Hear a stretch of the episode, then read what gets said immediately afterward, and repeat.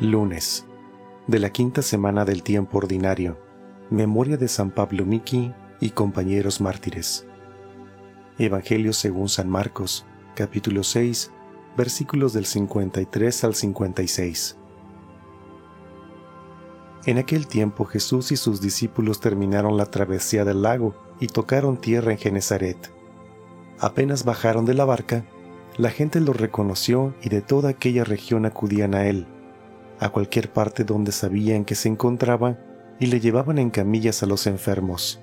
A donde quiera que llegaba, en los poblados, ciudades o caseríos, la gente le ponía sus enfermos en la calle y le rogaba que por lo menos los dejara tocar la punta de su manto, y cuantos lo tocaban quedaban curados. Palabra del Señor.